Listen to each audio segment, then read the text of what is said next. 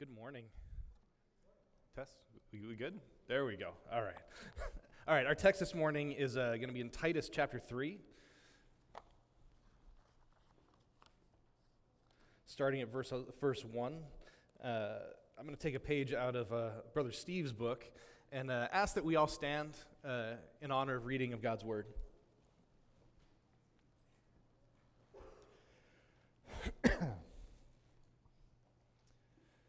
Titus chapter 3, starting at verse 1. Remind them to be submissive to rulers and authorities, to be obedient, to be ready for every good work, to speak evil of no one, to avoid quarreling, to be gentle, and to show perfect courtesy toward all people. For we ourselves were once foolish, disobedient, led astray slaves to various passions and pleasures, passing our days in malice and envy, hated by others and hating one another. But when the goodness and loving kindness of God our Savior appeared, He saved us. Not because of works done by us in righteousness, but according to His own mercy by the washing of regeneration and renewal of the Holy Spirit, whom He poured out on us richly through Jesus Christ our Savior, so that being justified by His grace, we might become heirs according to the hope of eternal life.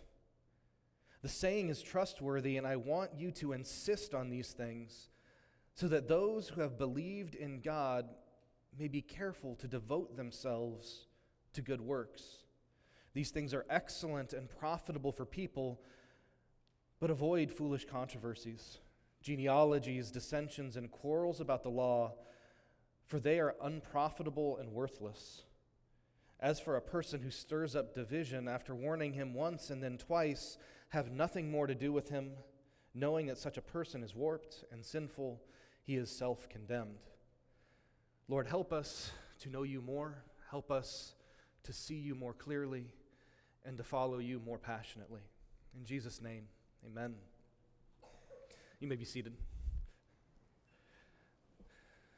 So, what we're doing this morning uh, is parachuting into a text. And uh, one of the things that is inherently dangerous about doing this is that we're, we're jumping into a conversation or a, uh, some sort of communication and we don't know anything about what led up to it, what's after it. We don't, we don't have a context for, for what we're reading.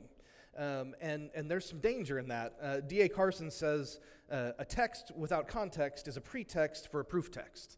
Um, it's a funny way of saying that we have a tendency to take things out of its context and make it mean something it was never meant to mean or something that it's really not saying.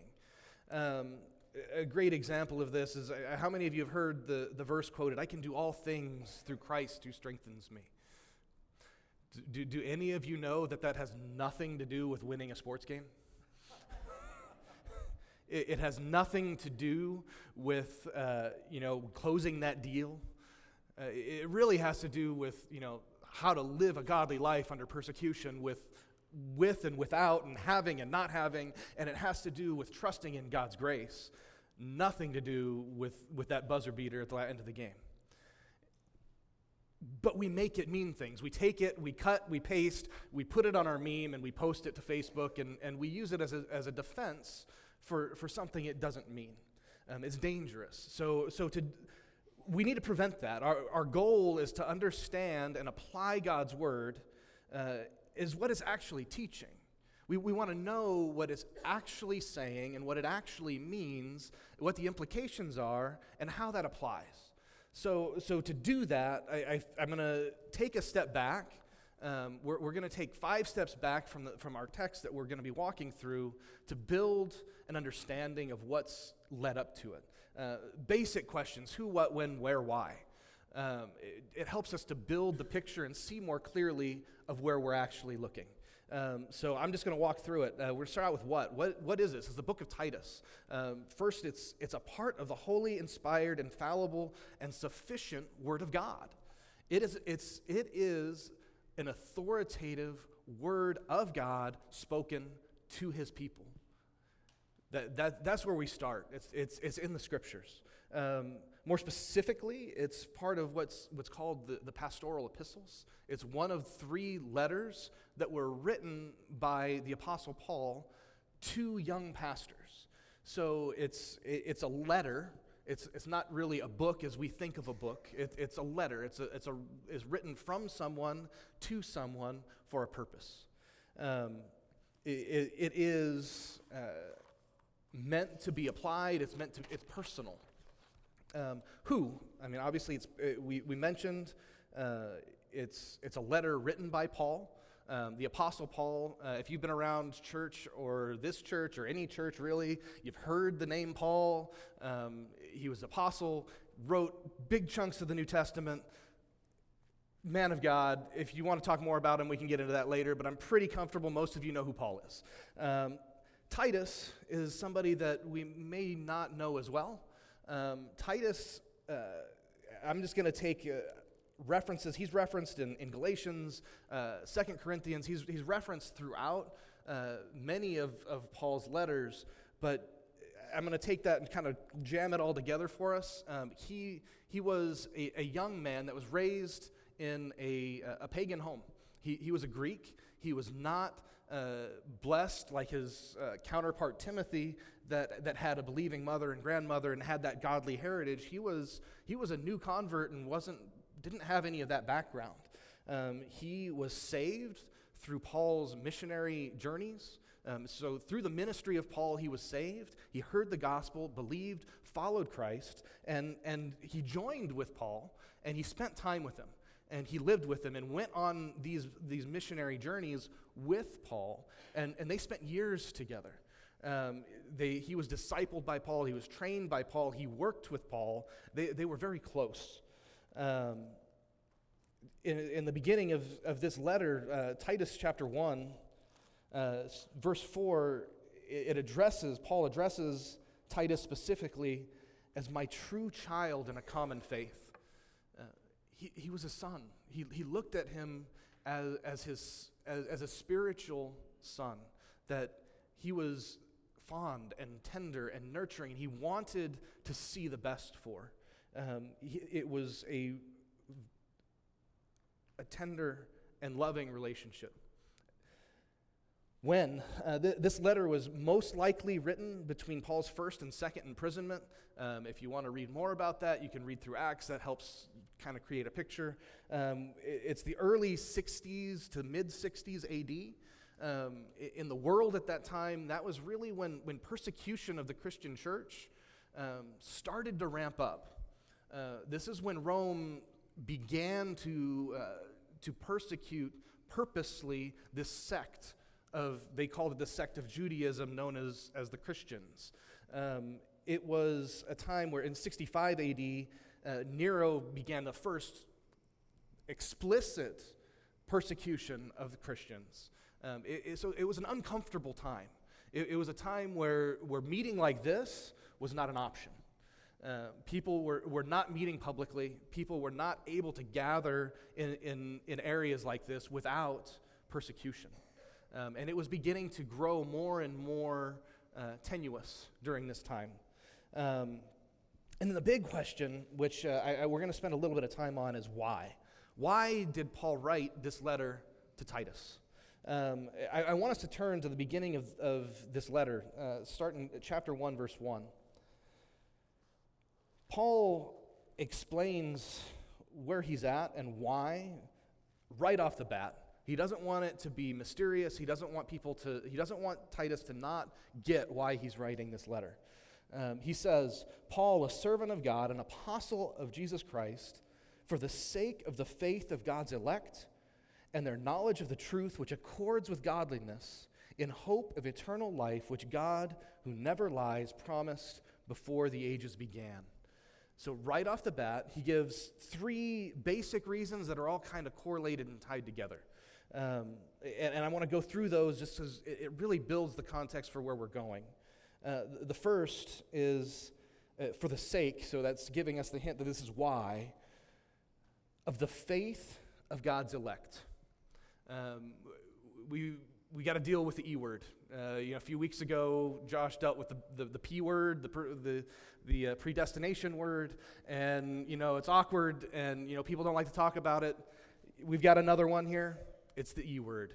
It's elect. It, people can, people struggle with that. Some people don't understand it. Um, and here, Paul doesn't explain it here, but basically the word means exactly what we would say it means today. When we elect a, uh, somebody into public office, we're voting. We, we, give, we, we choose who, is, who we want. Um, in the same way, that's what it means. God's elect. It's God's chosen. God chose. There's one vote, God chooses. It's as simply as I can put it, um, but that's not really the point of what we're doing, but this is it, it builds the context of this is written to God's people. This is written for the sake of the faith of God's elect, for God's people, for the, those that are chosen by God. It's written for their faith. He doesn't explain what he means by that here, but he, he wants us to know that it's for the sake of the faith of God's people. He, so the second point was the knowledge of the truth which accords with godliness. I, I want to point out it's the knowledge of the truth, not a truth, not your truth, not my truth, no postmodern relativistic truth. It is a specific truth. Um, this truth, he, again, he doesn't explain, but he does say that it's truth that's in accordance with godliness. Accordance just means that it's connected, it's bound, it's, they're, they're, they're not separable. It's the truth, the, the knowledge of the truth that is connected to godliness. And, and then his third, third point of why he's writing is in hope of eternal life, which God, who never lies, promised before the ages began. So, all of this is based on a trusting in the nature of God in salvation.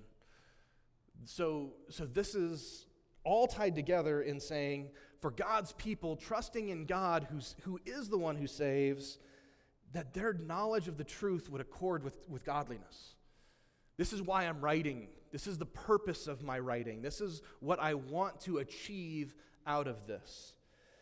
Um, as a side note, but I think it's important to see, is we know this is a letter to a young pastor, but uh, if for anybody that has any experience reading uh, the different letters of, uh, that Paul has written, the, the different writings of Paul, we see uh, a lot of explanation. We, Steve spoke about this a little bit last week. There's a lot of uh, imperatives and indicatives. There's a, there's a lot of truth claims and actions that are correlated. Imperative just means an, an action, a command, a, a statement that requires something.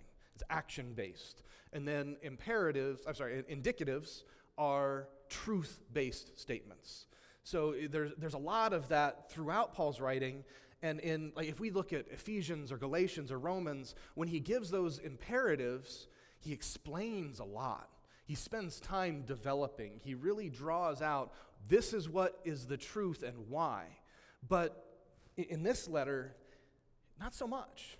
I mean, just in this first, first couple sentences, we see things of the, the eternality of God, the, God's electing grace. We, we see uh, the, the immutability of God. We see all, all these deep doctrines that, I mean, you spend a, a, like a whole semester on these in seminary. And he just references them in passing.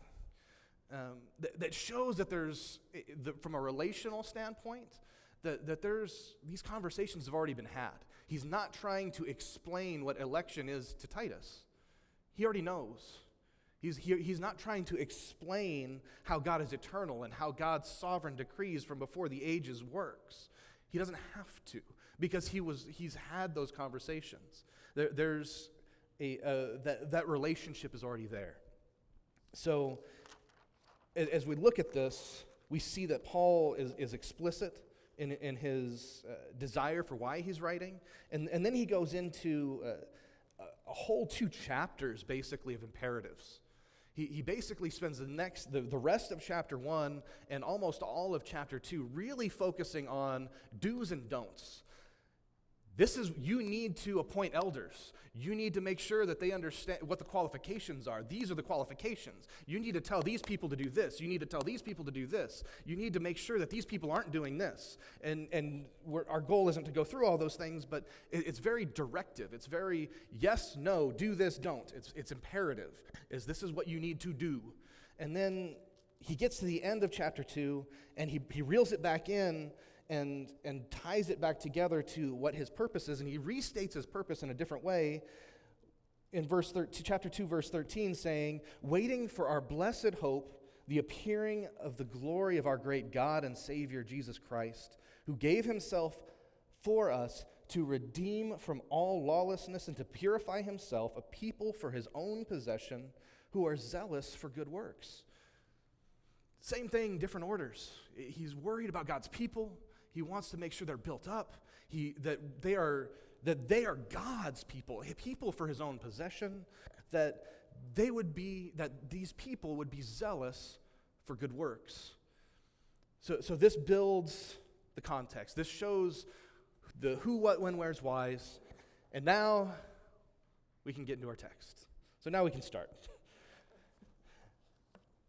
So my time starts now, right, Steve? Yeah, okay, good. All right.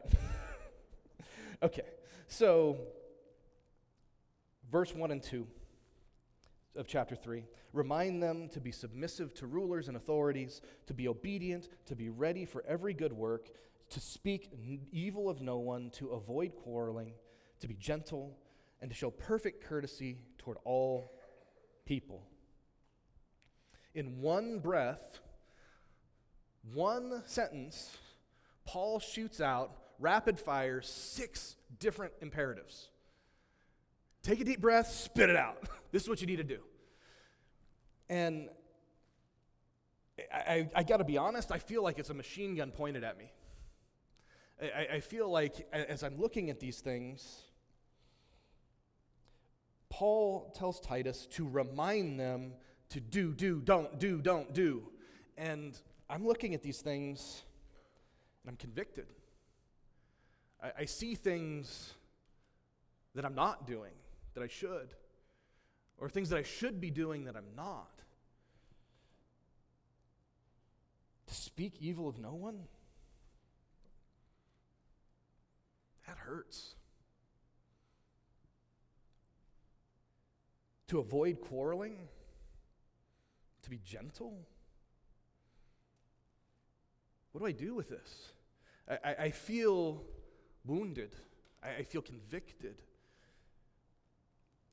And, and I think in, in the nature of Paul's writing, he, he, he shoots these things out and then he goes from that imperative, those, that rapid fire of imperatives, back to an indicative. He, he switches gears and goes back to the truth as, as the, the, the reasoning why.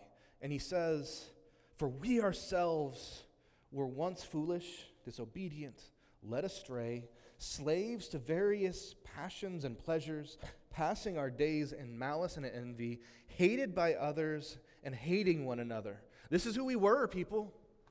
This is how Bible describes us. This is how the word of God describes us as slaves to our passions and pleasures.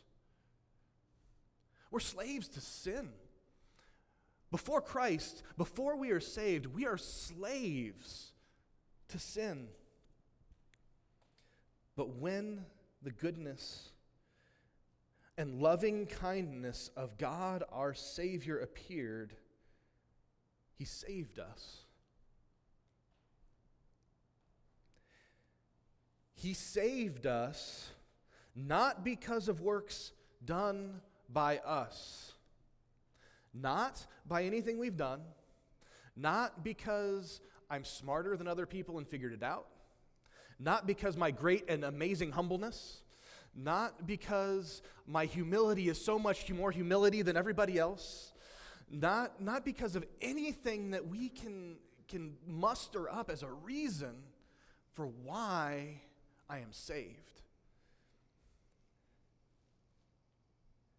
Not because of works done by us in righteousness, but according to his own mercy. We think of being a slave in, in, our, our minds today, I think Uh, just because it's a context of our country and our nation and our history, it typically immediately goes to, you know, 17th and 19th century American slavery with, with shackles on our wrists and around our necks. And we, we're being dragged against our will to do things against our will. And, and there's, there's a, a level of truth in that we're bound, we're, we're in, we are enslaved. But I want to point to two things. The, the, the first thing is who's the master? The master of of who of when we as slaves we have a master and that master is said to be various passions and pleasures. We're not going against our will we're going with our will. You could take the chains off and we're still going that way we want it, we pursue it, we desire it. Outside of Christ, this is who we were. Our passions and our pleasures were our God and our master, and we pursued that. But God saved us not because we were turning towards Him, not because we were pursuing Him, but because of His mercy. He saw us in this state of rebellion and hatred towards Him, and he had compassion on us. He had mercy towards us. We didn't deserve it. We didn't earn it. We didn't do anything for it. But God's mercy compelled him to save us.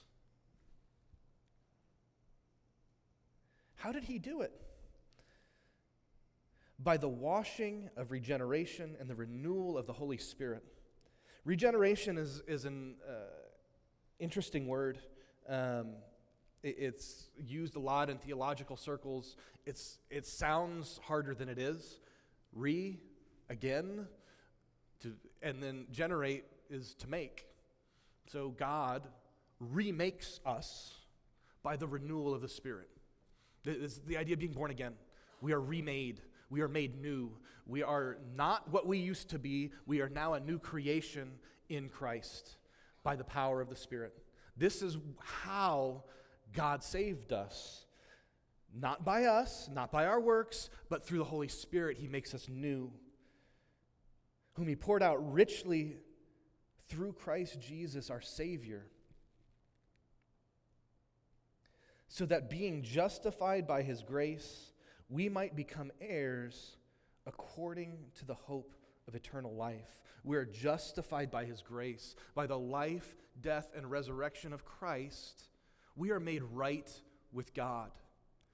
And, and, and if you're, you're not looking too closely, you might miss this, but this is a beautiful thing where we see the triune nature of God working in our salvation. We see that it's God the Father that elects us before time we see that it's the life, death, and resurrection of Christ that justifies us, and we see it's the Holy Spirit that regenerates us and makes us new.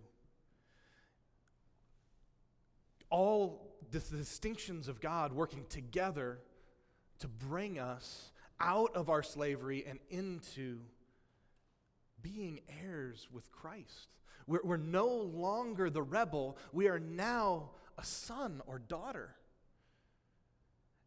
as Christians, we're, we're no longer under God's wrath, we are now his child. I, I, want us to understand how important that is. That this idea of being an heir with Christ is a new identity.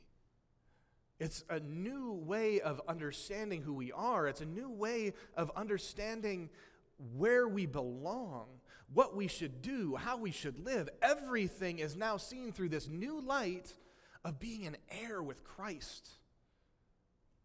and no longer a slave to our passions, no longer a slave to seeking pleasure. We're different now. But like Paul does, he, he doesn't let it set there. He, he doesn't let the truth just set as the truth and resting in God's grace. He then moves back into the imperative. This saying is trustworthy, and I want you to insist on these things so that those who have believed in God may be careful to devote themselves to good works. These things are excellent and profitable, but avoid foolish controversies, genealogies, dissensions, quarrels of the law. They are unprofitable and worthless. As for a person who stirs up division after warning him once and then